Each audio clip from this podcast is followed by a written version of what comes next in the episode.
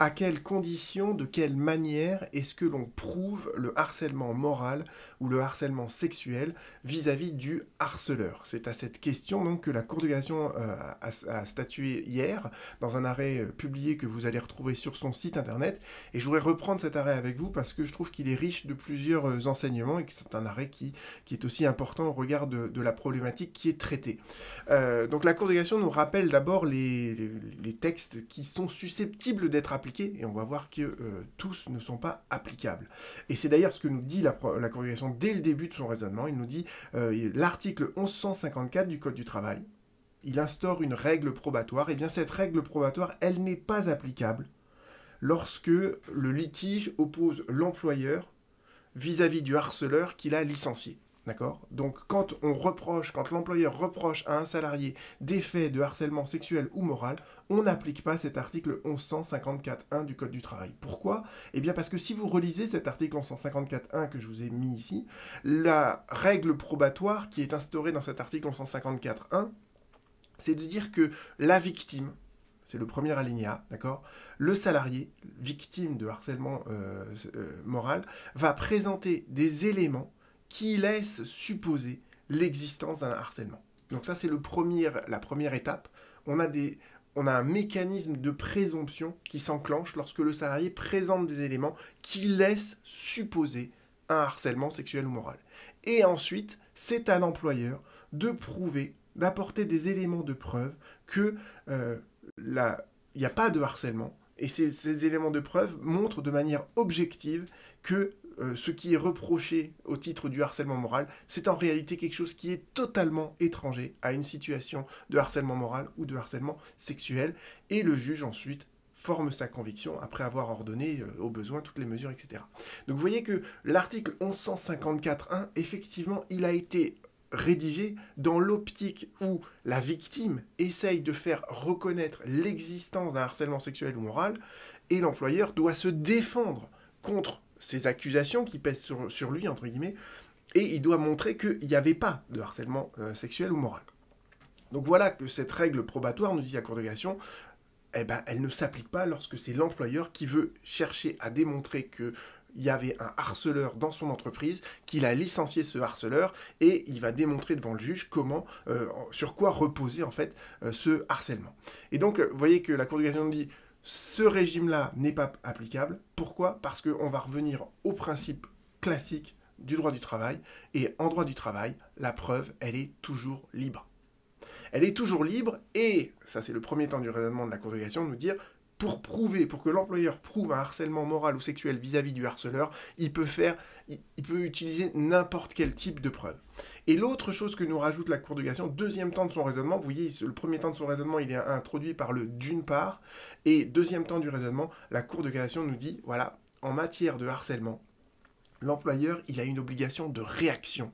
Euh, il doit, pour les, le harcèlement sexuel, il doit prévenir les faits de harcèlement sexuel, il doit y mettre fin de la manière la plus rapide possible et il doit aussi les sanctionner. Et on retrouve la même idée, bien que moins développée, à propos du harcèlement moral, où en fait l'article 1152.4 nous dit que l'employeur doit prévenir les faits de harcèlement moral. Et indépendamment de ce que nous dit le Code du travail à propos du harcèlement sexuel et du harcèlement moral, il y a aussi, l'employeur, il est toujours tenu, et c'est ce que nous dit la Cour juste en dessous, il est tenu d'une obligation de sécurité vis-à-vis de ses salariés. Et bien évidemment, il manquerait à cette obligation de sécurité s'il laissait apparaître dans l'entreprise une situation de harcèlement moral ou une situation de harcèlement sexuel. Donc vous voyez que le Code du travail impose à l'employeur de manière générale de veiller à la sécurité des salariés et en matière de harcèlement sexuel et en matière de harcèlement moral d'avoir une attitude préhentive et surtout réactive. Et de ce rappel des faits, la Cour de cassation nous dit, ben voilà, la preuve est libre et l'employeur doit réagir vite, donc il est vertueux de la part d'un employeur de mener une enquête interne. Et le rapport de l'enquête interne qui a été établi par l'employeur, eh bien l'employeur peut le produire en justice pour justifier le, la situation de harcèlement sexuel ou moral qui est reproché au harceleur qui a été licencié. Donc, vous voyez, la Cour de cassation nous dit c'est bien de la part d'un employeur de mener cette enquête interne. Et euh, là, le problème, c'est que l'enquête interne, elle était un peu bâclée, d'accord? Mais la Cour de cassation nous dit, peu importe, peu importe, euh, cette enquête interne, elle peut être produite tant que, et c'est la seule limite, tant que euh, elle n'a pas été faite en utilisant en fait des moyens d'investigation qui sont illicites. C'est-à-dire qu'on ne peut pas aller surveiller euh, le salarié harceleur à son domicile, on ne peut pas avoir recours à des éléments de preuve qui seraient euh, totalement, voyez, contraires à la loi. Mais sous cette seule réserve, d'accord, peu importe que l'enquête interne ne se soit pas déroulée de manière parfaitement contradictoire vis-à-vis du harceleur, etc., euh, dès lors que cette enquête interne, elle a eu lieu, elle peut être produite par le juge et euh, produite par l'employeur devant le juge, et le juge devra l'examiner. Il devra identifier si elle a une valeur probante ou pas. Le juge pourra très bien dire cette enquête interne, en fait, elle est tellement bâclée qu'elle n'a aucune valeur probante, ou au contraire, il pourra dire elle a une valeur probante, mais surtout, nous dit la Cour de cassation, c'est pas euh, l'enquête interne, elle peut être corroborée par d'autres éléments de preuve. Et donc, le juge, il doit apprécier tous ces éléments de preuve. Il doit apprécier l'enquête interne d'une part, mais il doit aussi regarder les autres éléments qui sont fournis par les parties, que ce soit par l'employeur, à l'appui de ce qui est dans l'enquête interne, ou également par le salarié qui est euh, accusé d'avoir commis un harcèlement sexuel ou euh, moral. Et en l'occurrence, qu'est-ce que la cour d'appel elle avait fait? Elle avait dit, en fait, le rapport d'enquête interne, il était tellement bâclé que euh, la cour d'appel a considéré que elle devait l'écarter des débats. Et en fait, quand on écarte une preuve des débats, c'est qu'on considère qu'en fait, c'est un moyen de preuve qui est déloyal. Euh, et la Cour de cassation lui dit, euh, alors ça c'est la solution de la Cour d'appel, elle est expliquée dans le paragraphe 8 de la décision de la Cour de cassation, euh, et on nous dit, voilà, ce rapport d'enquête, en fait, bah, c'est les deux salariés qui ont seulement été entendus, et en plus de ça, elles ont été entendues en même temps, donc évidemment, quand, quand vous faites une enquête, normalement, vous devez entendre chaque personne différemment pour essayer de voir si leur version après se recoupe parfaitement ou pas.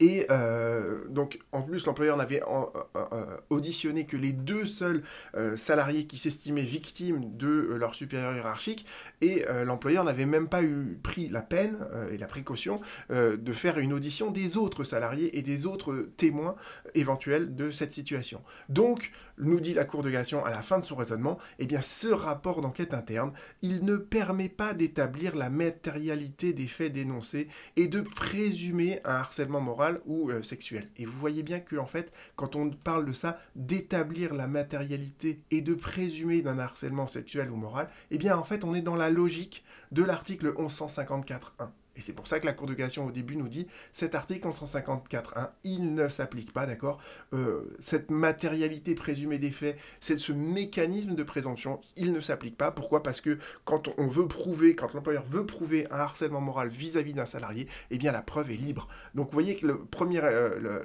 le raisonnement de la Cour d'appel, il est faux parce qu'en fait, elle a raisonné selon et c'est un peu naturel parce qu'en fait, en matière de harcèlement moral, on a tellement en tête cet article 154.1 que on raisonne toujours à partir de ces mécanismes de préemption et la Cour de cassation ne dit pas du tout, d'accord? Dans ce cas de figure précis où on veut prouver un harcèlement vis-à-vis d'un salarié qui est licencié, cette preuve, en fait, elle, ne s'établit pas par un mécanisme de présomption. La preuve, elle est absolument libre et la Cour d'appel n'avait pas de motif suffisant pour écarter cette, ce rapport d'enquête interne de, des débats, d'accord euh, Surtout qu'elle devait examiner ce rapport d'enquête à l'aune de tous les autres éléments qui ont été produits par l'employeur et qui corroboraient ce qu'il y avait dans ce rapport d'enquête interne. C'est-à-dire que l'employeur peut faire cette, euh, enquête interne, il peut éventuellement un peu la bâcler, mais ça suffit pour licencier le salarié, pour qu'il ait une, idée à peu près certaine de, la situation de harcèlement qui s'est produite dans l'entreprise, et donc licencier le salarié parce que euh, le code du travail lui impose de réagir euh, et d'être euh, très efficace dans sa réaction. et ensuite, dans le cadre du procès, eh bien l'employeur pourra apporter d'autres éléments de preuve qui viennent corroborer cette enquête interne. Donc voyez, je trouve que c'est un, un arrêt qui est très intéressant, puisque pour une fois, il nous montre une autre facette de la problématique du harcèlement moral, qui est celle de la réaction de l'employeur vis-à-vis du harceleur. À bientôt.